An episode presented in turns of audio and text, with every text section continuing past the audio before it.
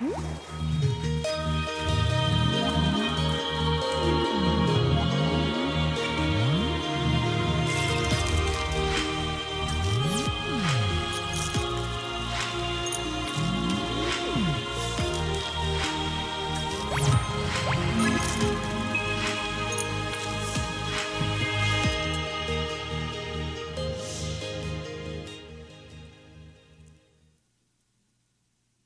Cada um é feliz de um jeito.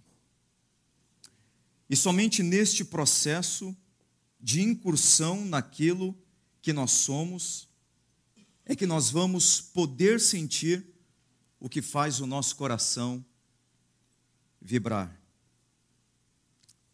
Felicidade é a capacidade de você ser inundado por uma alegria imensa, por aquele instante, por aquela situação. Aliás, felicidade não é um estado contínuo. A busca pela felicidade é uma causa de adoecimento, uma necessidade de você tomar remédio, a obrigação de você produzir sucesso e resultado o tempo inteiro, o que aumenta a medicalização. E eu não vejo que isso vai melhorar no futuro. Ninguém pode saber se de fato é feliz, mas eu já fui infeliz e hoje o ponto maior da minha felicidade é saber que ela depende de mim, exclusivamente de mim. São muitas vozes sobre felicidade, razão pela qual o tema da nossa série de mensagens é felicidade des. Porque nós estamos ouvindo o tempo todo pessoas apontando para nós o caminho da felicidade. Mas a grande questão, a grande pergunta, talvez que acompanha a história da humanidade, a sua história, é: afinal, existe o caminho da verdadeira felicidade? Eu quero fazer um convite para você. Na verdade, você tem duas opções. Primeira, e não são excludentes, participar desses quatro encontros que nós vamos ter para conversar a respeito da felicidade. O que, é que nós entendemos por felicidade? Se você não me conhece, meu nome é Juliano, eu sou um dos pastores da Chácara Primavera e vai ser um prazer enorme trilhar com você essa jornada de fé. Ou você tem a opção de se matricular no novo curso da Unicamp. Felicidade, novíssimo. Falei que não são excludentes. Matrícula está aberta.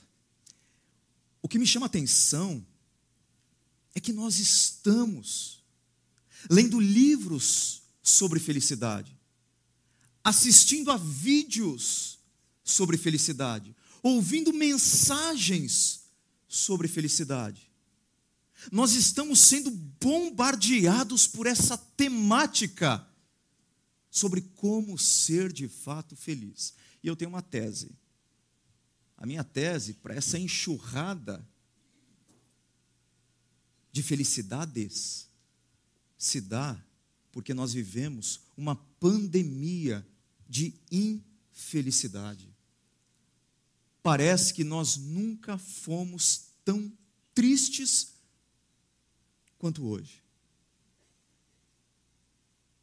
Cada vez mais as pessoas se declaram infelizes, e no meio de uma cultura, como bem sintetizou a Ludmila Clio, uma escritora, uma cultura ou uma sociedade da qual nós fazemos parte, de uma geração de fotos sorridentes e de travesseiros encharcados, nós estamos freneticamente procurando algo que nos satisfaça, algo que nos preencha, algo que nos faça realmente, definitivamente, cabalmente felizes.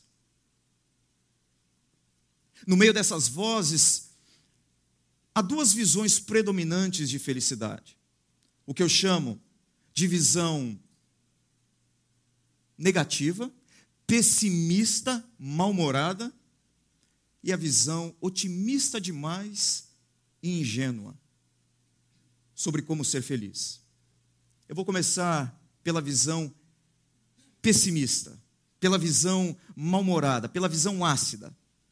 Os versos da canção A Felicidade, canção de Vinícius de Moraes e Tom Jobim, definem essa visão de felicidade, essa visão pessimista demais. Tristeza não tem fim.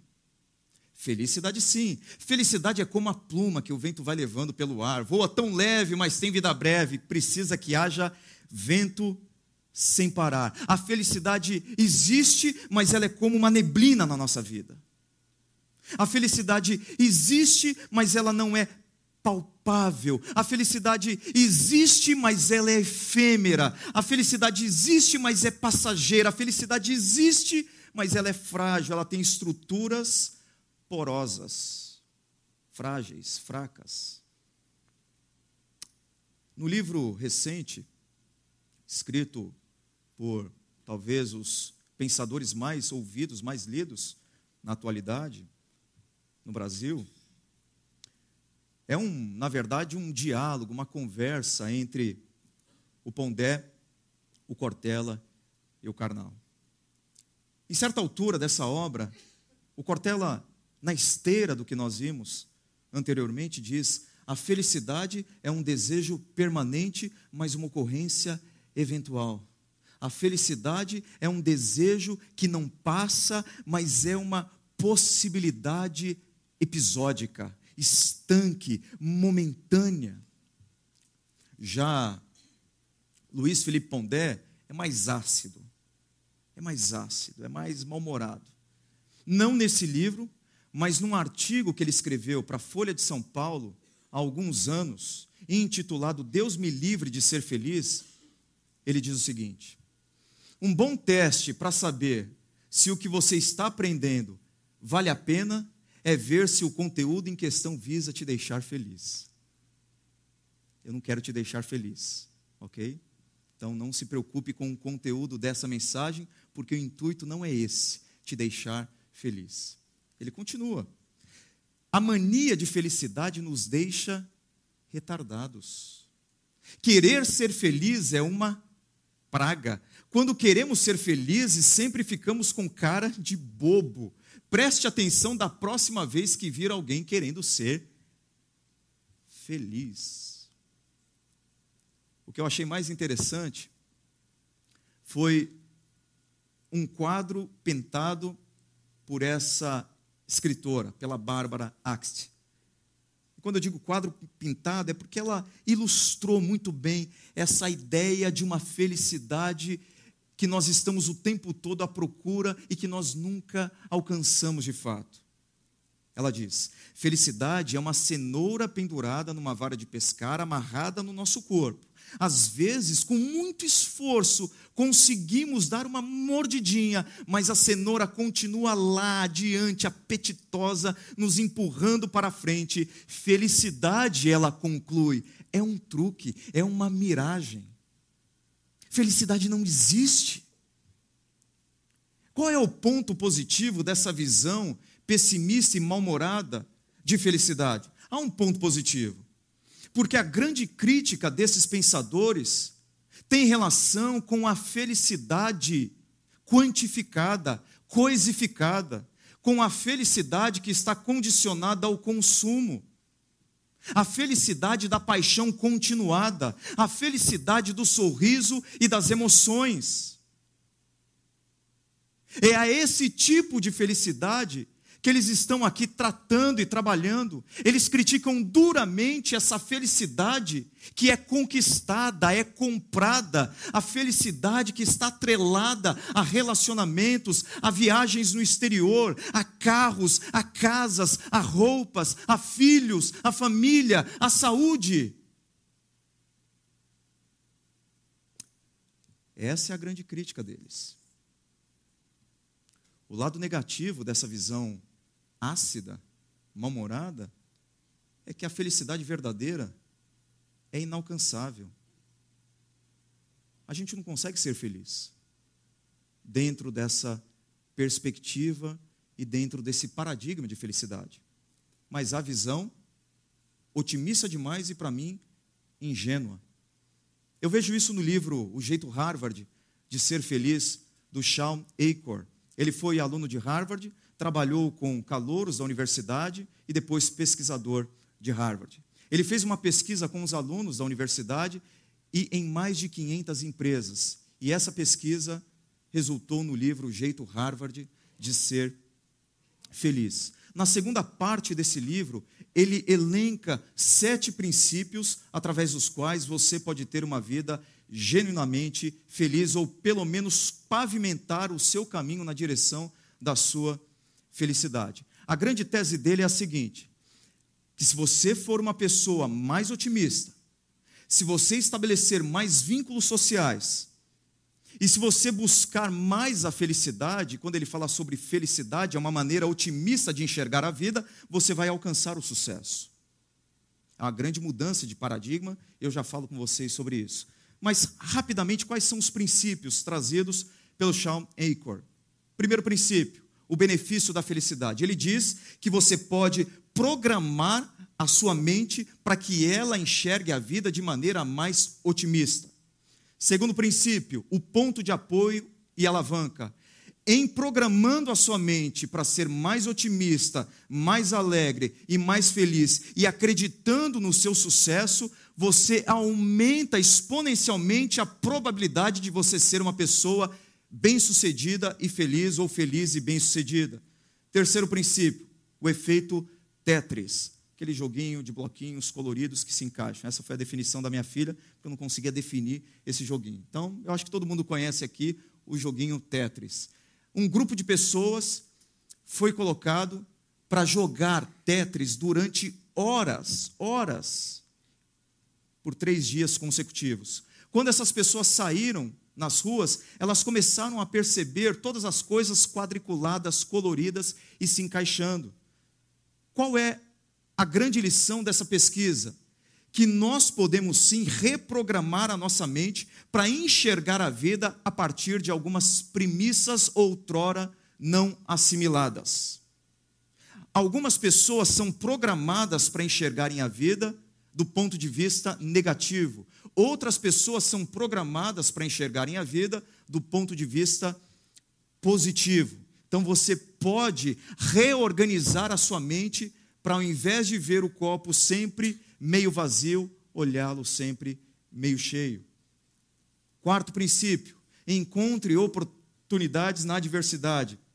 Qual a lição desse princípio do Sean Denkor? Ele diz assim: não me importa se o copo está meio cheio ou meio vazio, desde que eu possa enchê-lo. Então aproveite as adversidades da sua vida para evoluir. O mesmo sol que derrete a cera endurece o barro. Tudo depende da maneira com que você reage às circunstâncias. Você não consegue controlá-las, mas você consegue controlar a maneira como você reage a elas. Quinto princípio, círculo zorro. Dom Diego de la Vega não se tornou um grande espadachim do dia para a noite. Foi uma construção, dia a dia, dia a dia, treino após treino. A tese dele é: ao invés de você ter grandes metas na sua vida, tenha metas factíveis, metas realizáveis metas pequenas, porque à medida em que você tiver metas pequenas e cumpri-las, isso aumenta a sua consciência de que você tem poder para fazer as coisas, isso aumenta a sua motivação e isso aumenta a possibilidade do seu sucesso. Sexto princípio, a regra dos 20 segundos. Ele convida os leitores a mudarem seus hábitos ruins para hábitos bons. Mas para que você mude hábitos ruins por hábitos bons, você precisa facilitar a construção de hábitos bons. Como que você faz isso? Eliminando quaisquer coisas que possam se entrepor entre você e a construção desse novo hábito. Um exemplo: você deseja ler a Bíblia todos os dias, todas as manhãs, antes de ir ao trabalho. O que, que você faz? Você coloca o seu celular na sala, na cozinha e a Bíblia na cabeceira da sua cama, deixando-a mais perto de você. Você quer começar a praticar atividade física logo de manhã, então deixa a sua roupa da academia ali prontinha à sua frente, para que quando você acordar você possa é, olhá-la diretamente e aí você é convidado a ir para a academia, ou mesmo, como ele diz, dormir com a roupa da academia. Eu, no caso, dormia com a roupa da escola para ter mais tempo para dormir. Né? Sétimo princípio: investimento social. O que, que a gente faz quando o trabalho nos consome? Quando o trabalho nos engole? Quando o trabalho nos sufoca? Quando nós temos muito trabalho? A primeira coisa é o afastamento do nosso círculo de amizades. Nós não temos mais tempo para os nossos amigos. Nós não temos mais tempo para um cafezinho. E Sean Acor diz: se você deseja obter o sucesso, a primeira coisa que você tem que fazer quando você está atarefado é procurar relacionamentos, é procurar vínculos fortes. Tem uma grande contribuição essa visão do Sean Acor, que eu chamo de otimista demais ingênuo. Ele faz uma mudança de paradigma nesse livro. Porque enquanto muitas pessoas acham que a felicidade depende do sucesso, ele diz que não. Pesquisas, e aí o livro vai trabalhar isso, pesquisas exaustivas mostram que pessoas bem-sucedidas são aquelas que, antes de buscarem sucesso profissional, se preocuparam com o seu próprio bem-estar. Ou seja, o pré-requisito do sucesso é a felicidade. Essa é a grande virada trazida pelo jeito Harvard de ser feliz. Mas, eu chamo de ingênuo demais, porque resumir algo tão complexo como a busca pela felicidade a esses princípios é ser otimista demais, porque o ser humano não funciona dessa forma. Existem pessoas que estão cumprindo todos esses princípios, estão enquadrados nesse perfil traçado pelo Sean Acor, e são pessoas profundamente infelizes. Apesar do Alfredo Simonetti, curador do Café Filosófico, Cultura CPFL, ter dito no último domingo, no último Café Filosófico, que felicidade é um projeto pós-moderno, eu quero voltar com você há mais de dois mil anos e mostrar o projeto de felicidade apontado por Jesus. Há mais de dois mil anos, Jesus tinha um grande compromisso com a felicidade das pessoas que estavam ao redor dele. E já adianto para você que o jeito Jesus de ser feliz é diametralmente oposto, é radicalmente diferente do jeito Harvard de ser feliz. Convido você a olhar para o texto de Mateus capítulo 5, que começa dizendo assim: Vendo as multidões, Jesus subiu ao monte e se assentou. Seus discípulos aproximaram-se dele e ele começou a ensiná-los. Jesus está falando aqui com seus discípulos. Acompanhe. Vocês leem o que está em negrito? Vamos combinar assim? O que está destacado aqui. Bem-aventurados pois deles é o reino dos céus. Bem-aventurados, pois serão consolados. Bem-aventurados, pois eles receberão a terra por herança. Bem-aventurados, pois serão satisfeitos. Bem-aventurados, pois obterão misericórdia. Bem-aventurados, pois verão a Deus. Bem-aventurados, pois serão chamados filhos de Deus. Bem-aventurados, pois deles é o reino dos céus. Jesus tem um compromisso enorme com a sua felicidade. Esse é um tema presente na Bíblia e presente nos ensinamentos de Jesus. Por oito vezes nesse texto, nós lemos: bem-aventurados, bem-aventurados, bem-aventurados, bem-aventurados, ou felizes, ou mais que felizes. Seria basicamente a melhor tradução da palavra grega makairos. Não existe na nossa língua portuguesa uma palavra que exprima a profundidade semântica, a profundidade de significado desse termo makairos. É muito feliz, é mais do que feliz. É uma felicidade superlativa, grande, inexplicavelmente maravilhosa. Makairos é a felicidade profunda, superlativa, inexplicável daqueles que vivem a partir dos princípios e valores da palavra de Deus. Macairos, bem-aventurados, felizes, mais do que felizes. São aqueles que vivem do jeito que Jesus quer. A partir desse texto, nós temos algumas conclusões rápidas no que tange a felicidade, e eu preciso, antes de adentrar em alguns detalhes do texto, mostrar para vocês quais são essas conclusões importantíssimas a respeito da felicidade. Primeira conclusão: a felicidade Makairos não é sobre sentir ou ter, é sobre viver. Enquanto na nossa cultura a felicidade está no final de um caminho, no final de uma rota, no final de uma conquista, no final de uma promoção, no final de um sonho realizado, Jesus trata a felicidade não no final do caminho, mas em como esse caminho é trilhado. Segunda conclusão, a felicidade Macairos não é sobre o futuro, é sobre hoje. É uma declaração que Jesus faz. Bem-aventurados vocês são, felizes vocês são, mais do que felizes vocês são, é para hoje.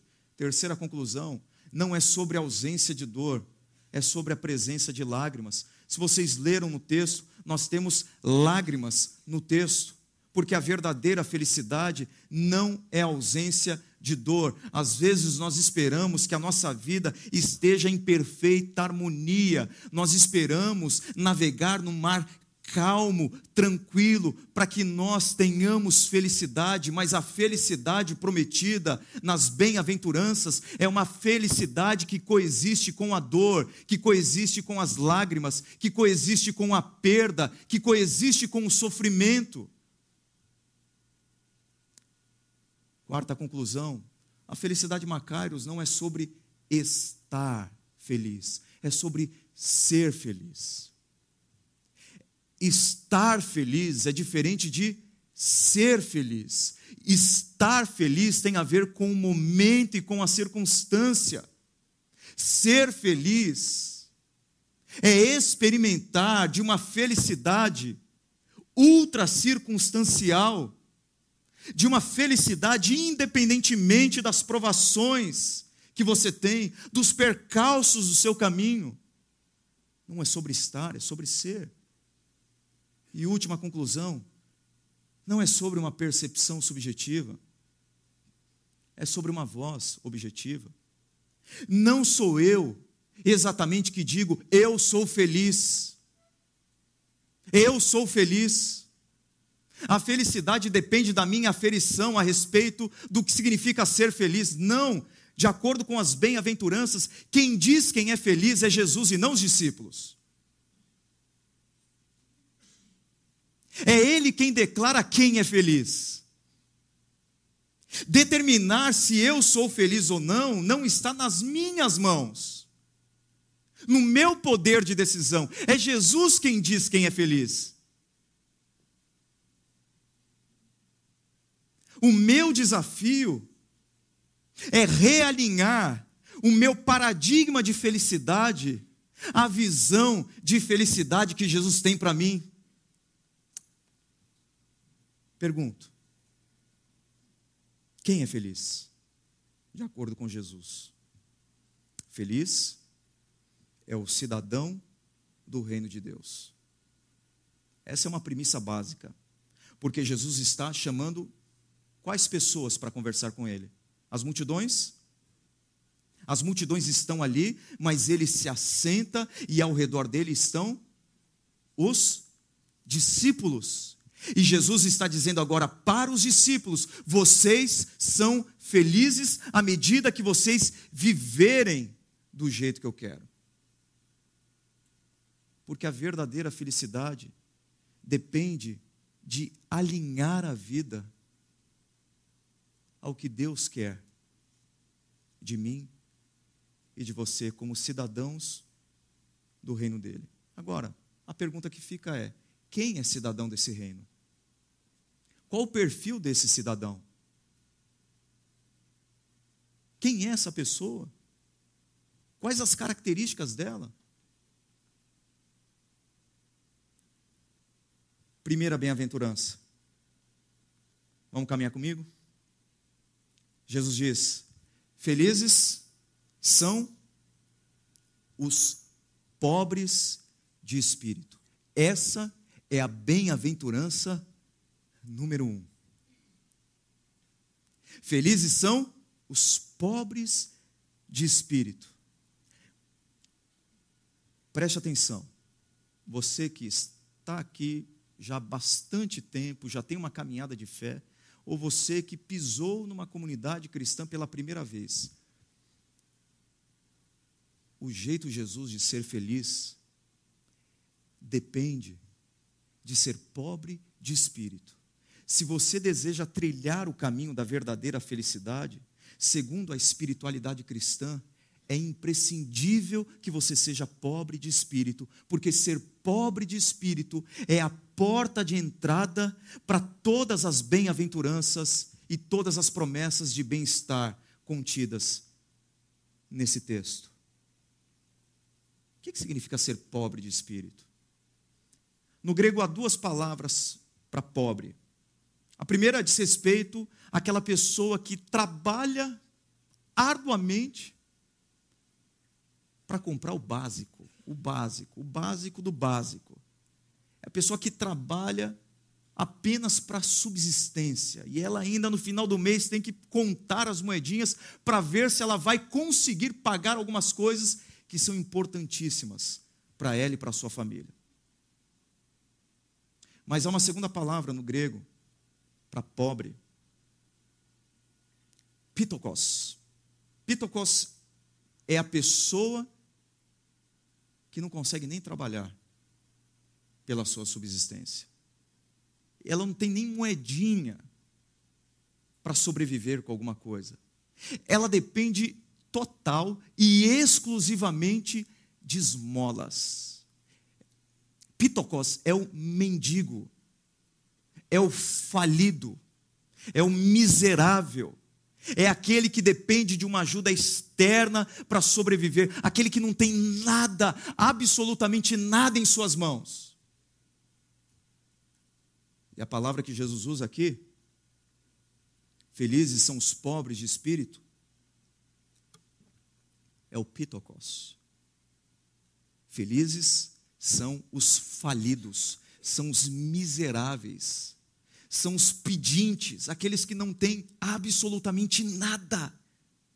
Mas veja, Jesus não diz apenas felizes são os pobres, Jesus diz felizes são os pobres de espírito ou em espírito. Porque pobreza de espírito não tem a ver com ausência de riqueza material. Pobreza de espírito tem a ver com falência espiritual, com pobreza espiritual. Ser pobre de espírito é chegar diante de Deus com as mãos vazias, como uma pessoa espiritualmente falida que não tem nada para oferecer a Deus que seja digno do amor dele. É dizer para Deus: Deus, eu me coloco diante do Senhor, mas eu não tenho nada em mim, eu não tenho nada comigo que seja capaz de atrair o seu amor por mim. Não existe nada comigo que o impressione, Deus. Não existe nada sob a minha posse que atrai os teus olhos para mim. Eu estou espiritualmente falido. Jesus contou uma história sobre dois homens. Um religioso, fervoroso, irrepreensível, irretocável, e um outro pelego, um judeu cooptado pelo Império Romano para cobrar impostos abusivos dos seus patrícios. A história de dois homens, fariseu religioso e o publicano. Olha só, para trazer em perspectiva o que significa ser pobre de espírito ou em espírito. Dois homens subiram ao templo para orar. Um era fariseu e o outro publicano. O fariseu em pé orava no íntimo. Deus, eu te agradeço porque não sou como os outros homens, ladrões, no caso do publicano, corruptos, adúlteros, nem mesmo como este publicano, jejuo duas vezes por semana e dou o dízimo de tudo quanto ganho. Por incrível que pareça, por mais que você olhe para essa oração, como uma oração de gratidão, ela não é uma oração de gratidão. Ela é uma confissão de como o fariseu é bom, como ele é o cara, como ele é religioso. Olha só, ele ia além, ele estava um passo à frente da lei de Deus porque a lei de Moisés dizia que um judeu fervoroso, ortodoxo, deveria jejuar ao menos uma vez ao ano, num dia chamado de dia da expiação. Esse fariseu não jejua uma vez ao ano, ele jejua duas vezes por semana. Ele é o cara.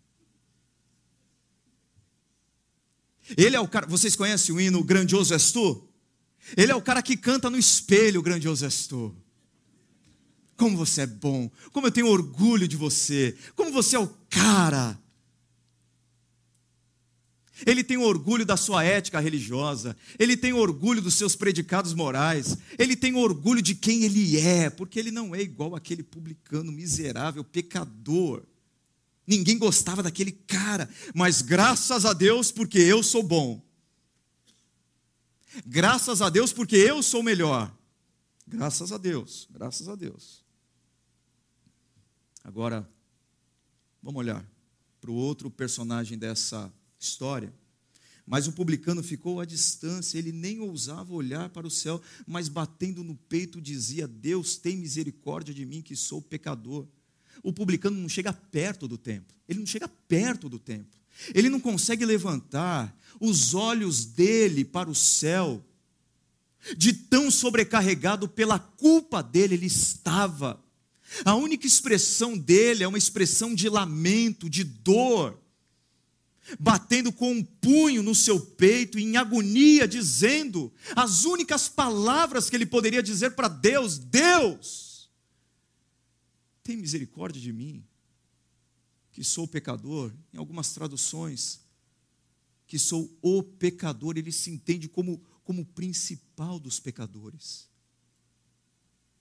Sabe o que Jesus diz nessa parábola? Entre o assumidamente bom e o notadamente mal. Eu lhes digo que este homem, o publicano, e não o outro, foi para casa justificado diante de Deus. Pois quem se exalta será humilhado, e quem se humilha será exaltado, perceba que o reino de Deus não é para quem se acha bom, o reino de Deus é para quem sabe que é mal. O reino de Deus é para quem olha para si mesmo e entende que não tem nada para oferecer para Deus a não ser a oração do publicano: Senhor, tem misericórdia de mim, porque eu sou pecador, eu estou espiritualmente falido, as minhas mãos estão vazias diante do Senhor, não há nada em mim que atraia a sua atenção para a minha condição. O que nos afasta de Deus não é a confissão das nossas maldades o que nos afasta mais de Deus é confiar na nossa pretensa bondade. Porque o Evangelho, antes de me ensinar a ser bom, me ensina que eu jamais serei bom o suficiente para merecer qualquer coisa da parte de Deus. O Evangelho me anula, o Evangelho me destrói, o Evangelho me humilha. O Evangelho diz que eu posso participar dos encontros de um grupo pequeno, fazer as minhas contribuições financeiras com a comunidade, participar da missão de Deus na cidade de Campinas, no nosso país e no mundo, mas mesmo assim estar distante do amor de Deus a partir do momento que eu confio demais no que eu faço e acho que a minha bondade é um pré-requisito para Deus me amar. Olha o que Brandon Manning, um escritor já falecido, uma das figuras que para mim mais entendeu o conceito de graça na atualidade. Ele escreve: Jesus não vem para o super espiritual, mas para o vacilante e o enfraquecido, que sabe que não tem nada a oferecer e que não é orgulhoso demais para aceitar a esmola da graça admirável. Como isso é difícil. Por isso que o Evangelho é um escândalo. Porque o Evangelho não enche a nossa bola, não infla o nosso ego. Nós estamos saturados com isso, de uma sociedade que está o tempo todo enchendo a nossa bola e inflando o nosso ego.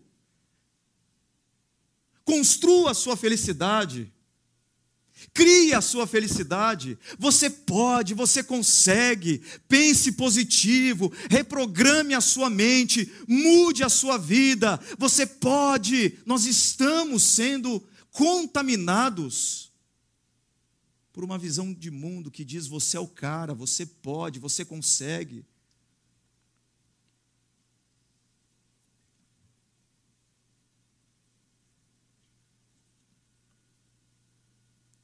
Foi feita uma pesquisa pela Nielsen, que atua no mercado de, de pesquisas, pesquisa e informação de mercado. E segundo a Nielsen, os livros mais vendidos no Brasil são livros de autoajuda. Alguns estão censurados ali, tá? Dos mais vendidos no Brasil, todos são de autoajuda. Eu não tenho preconceito com livro de autoajuda, pelo amor de Deus. Eu acho que tem coisa boa no mercado editorial.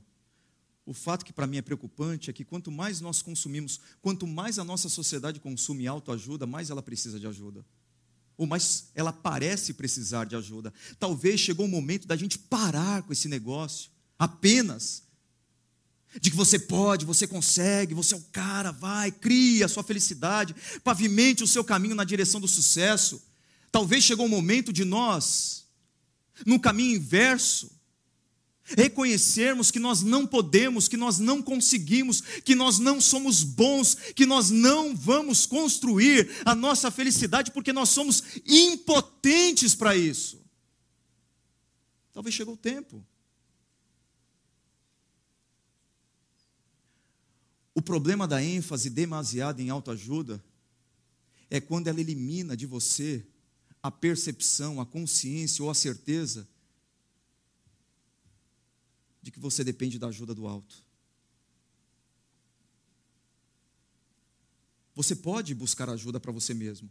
A autoajuda é boa, não é ruim não. As pessoas precisam entender que elas fazem parte desse processo de transformação da vida delas. Mas quando a ênfase em autoajuda cega você diante da necessidade de ter ajuda do alto, há um prejuízo irreparável para você. Porque eu acredito que grande parte da nossa infelicidade decorre do fato de nós estarmos achando que tudo depende da gente, confiando demais nas nossas forças, se arvorando demais nas nossas potencialidades, querendo demais a nossa autonomia e quanto mais eu confio em mim mesmo, quanto mais eu confio na minha autonomia, e eu vejo as coisas ao meu redor sendo destruídas, sendo pulverizadas, sendo abaladas, sem a minha capacidade de administrá-las, o que gera no meu coração é desespero, é tristeza, é infelicidade. Eu não posso construir a minha própria felicidade. Ponto. E todas as pessoas que estão dentro desse projeto, de construírem para si mesmas o seu caminho de felicidade, elas estão trilhando uma rota de infelicidade, de angústia, de agonia, de tristeza. porque é impossível ser feliz sem ser pobre de espírito. Não foi o que Jesus disse? O que, que ele falou? Os pobres de espírito são felizes porque deles é o reino dos céus. Porque são felizes? Porque quando você chega diante de Deus com as suas mãos vazias, Jesus coloca na sua mão, nas suas mãos, o amor dele por você. Esse é o pré-requisito para ser feliz. Não existe outro caminho à luz da Bíblia. E deixa eu dizer uma coisa para você: ser pobre de espírito não significa apenas chegar diante de Deus com as minhas mãos vazias e falar: Deus, eu não tenho nada para oferecer para o Senhor que faça com que o Senhor me ame. Eu não tenho. É mais. É você olhar para suas mãos e chorar porque elas estão sujas. Felicidade, vou repetir, não depende apenas de você chegar diante de Deus e falar para Deus: Deus, as minhas mãos estão vazias, eu não tenho nada para oferecer para o Senhor que atrai o seu amor por mim, mas é você olhar para suas mãos e chorar porque elas estão sujas. Isso é felicidade. Por quê? O que, que diz o texto? Segundo a bem-aventurança, diz: os que choram pelos seus erros são felizes. Os que choram pelos seus erros, esses são felizes. Felicidade não depende de varrer a sujeira da minha vida para debaixo do tapete. Felicidade não depende de superar as coisas que eu fiz e virar a página e viver como se nada tivesse acontecido. Felicidade depende de chorar porque as minhas mãos estão sujas. Felicidade depende de sofrer pelos meus erros. Parece que nós vivemos uma sociedade anestesiada com isso. O coração petrificou, a mente cauterizou. Nós não choramos mais pelos nossos erros. E talvez esse seja um grande motivo de infelicidade na nossa cultura. As pessoas pararam de chorar, elas pararam de sofrer pelos seus pecados. Nós precisamos chegar diante de Deus com as mãos vazias e chorar porque elas estão sujas. Chorar por aquilo que o pecado fez com a nossa vida, chorar por aquilo que o pecado fez com o nosso casamento, chorar por aquilo que o pecado fez com as nossas relações, chorar por aquilo que o pecado fez com a sexualidade humana, chorar por aquilo que o pecado fez com os nossos filhos, chorar por aquilo que o pecado fez na nossa sociedade. Nós precisamos voltar a chorar se nós quisermos encontrar um caminho verdadeiro de felicidade, o caminho da felicidade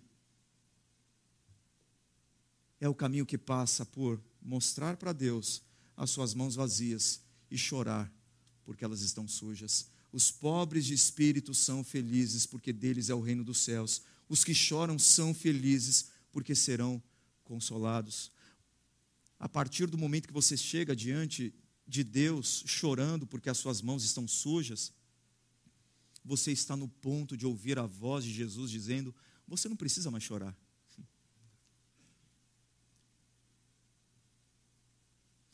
Deixe enxugar as suas lágrimas. Você não precisa mais chorar pelos seus erros. Porque eu já chorei no seu lugar. Lá no Getsemane eu chorei por você. Lá naquela cruz eu chorei por você. Você não precisa mais chorar, porque eu entrei na história para reconstruir essa ponte que sofreu uma fratura entre céu e terra.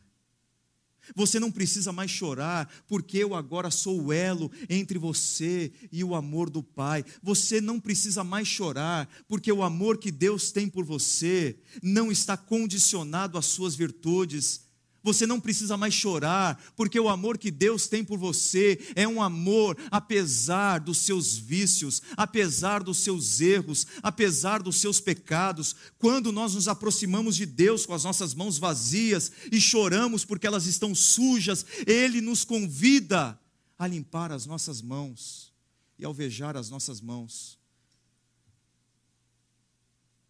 com a água viva da graça, da misericórdia e do amor dEle.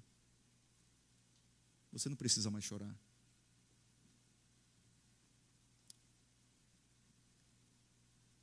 Quais são as implicações para a nossa vida? Há muitas, há muitas. Ser pobre de espírito e chorar pelos erros tem que mudar tudo. O pastor Ricardo tem pontuado muito. Essa nossa busca não apenas por informação, mas por uma informação que gere transformação na vida. Então você ouviu sobre felicidade e ser pobre de espírito e chorar pelos seus erros, pelas suas falhas, mas o que, que isso muda? Isso muda muita coisa. Isso muda, por exemplo, a maneira como você se relaciona com Deus. Porque o religioso orgulhoso, se relaciona com Deus como seu devedor. Porque Ele é bom. Deus é obrigado a abençoá-lo, porque Ele é bom. Então Deus sempre está em débito com o religioso orgulhoso. Então ele determina para Deus, ele exige de Deus, ele dá murro na mesa, Deus é obrigado a ouvi-lo. Porque Ele é bom. A probabilidade daquele que não é pobre de espírito de viver uma vida de infelicidade é muito grande. Eu explico. Se eu me relaciono com Deus como meu devedor, porque eu sou bom, quando Deus permitir que eu viva alguma coisa ruim na minha vida, sabe o que vai acontecer? Eu vou viver a minha vida profundamente amargurado com Ele. Todas as pessoas podem sofrer, menos eu, porque eu sou bom. Por que, que Deus permitiu que isso acontecesse comigo? Por que, que Deus permitiu que isso acontecesse com a minha família? Por que, que Deus permitiu que isso acontecesse com o meu casamento? Por que, que Deus permitiu que isso acontecesse na minha carreira profissional? Afinal, eu sou bom. E aí, quando eu vivo dias ruins, dias maus, eu vou passar o resto da minha vida decepcionado e amargurado com Deus. O pobre de espírito não. O pobre de espírito é aquele que passa por momentos difíceis, mas é aquele que consegue dizer para Deus: Deus, a tua graça é melhor do que a vida. O amor do Senhor dura eternamente minha vida está uma bagunça. Mas, Senhor, a única coisa que eu posso dizer é: tem misericórdia de mim, que sou pecador. Eu não quero exigir nada do Senhor, porque o mendigo não pode exigir absolutamente nada do rei. Ele é o rei dos reis. Sou apenas um homem limitado e pecador, carente da misericórdia e da graça. Mas ser pobre de espírito também muda a maneira com que você se relaciona com a vida. Porque o religioso, o orgulhoso, ele não consegue lidar com a vida de maneira agradecida. Ele não é agradecido. Ele não tem presentes, ele tem recompensas, porque ele merece o que ele tem. Ele não consegue agradecer a Deus, as pessoas. As pessoas estão sempre devendo para ele porque ele é bom. Mas como eu disse, o pobre de espírito não. Ele é agradecido, porque ele pode não ter tudo aquilo que ele gostaria de ter, mas ele tem tudo o que ele precisa. E o que ele mais precisa na vida é a declaração de amor de um Deus que entrou na história e deu para ele um novo começo. Ser pobre de espírito muda a maneira como você se relaciona com as pessoas.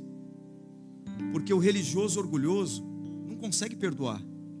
Ele tem uma dificuldade imensa de perdoar. Porque lá, na profundidade da nossa dificuldade de perdoar as pessoas, existe uma, uma consciência não verbal, um discurso não verbal de que eu sou melhor do que elas. Porque como que elas fizeram isso comigo? Eu jamais faria o que elas fez. O que elas fizeram. Ou seja, todas as vezes que nós inconscientemente dizemos eu não perdoo você, nós estamos paralelamente declarando eu sou melhor que vocês. E aí o religioso orgulhoso, ele vive com problemas de relacionamento. Ele está o tempo todo atritando com pessoas, virando as costas, sepultando amigos no seu coração, amigos que lhe feriram. Mas o pobre de espírito não. Porque o pobre de espírito não se relaciona com elas como se ele fosse melhor, como se ele nunca fizesse aquilo que elas fizeram, ou como se ele nunca fosse capaz de fazê-lo. O pobre de espírito se relaciona com elas como um pecador no meio de pecadores. E quando alguém erra comigo, eu olho para a minha vida e eu percebo que eu sou tão pecador como elas e tão potencialmente capaz de ferir pessoas como elas me feriram. Ser pobre de espírito muda tudo. A sua relação com Deus, a sua relação com a vida, a sua relação com as pessoas. Portanto, renuncie qualquer justiça própria nessa noite. Chegue diante de Deus com as suas mãos vazias para Ele e diga para Ele: Senhor, esse é o nosso primeiro contato, mas eu quero dizer para o Senhor que eu não tenho nada nas minhas mãos que seja capaz de atrair o seu amor por mim, mas eu estou aqui e eu não tenho nada para oferecer ao Senhor senão a oração daquele publicano tem misericórdia de mim, porque eu sou pecador.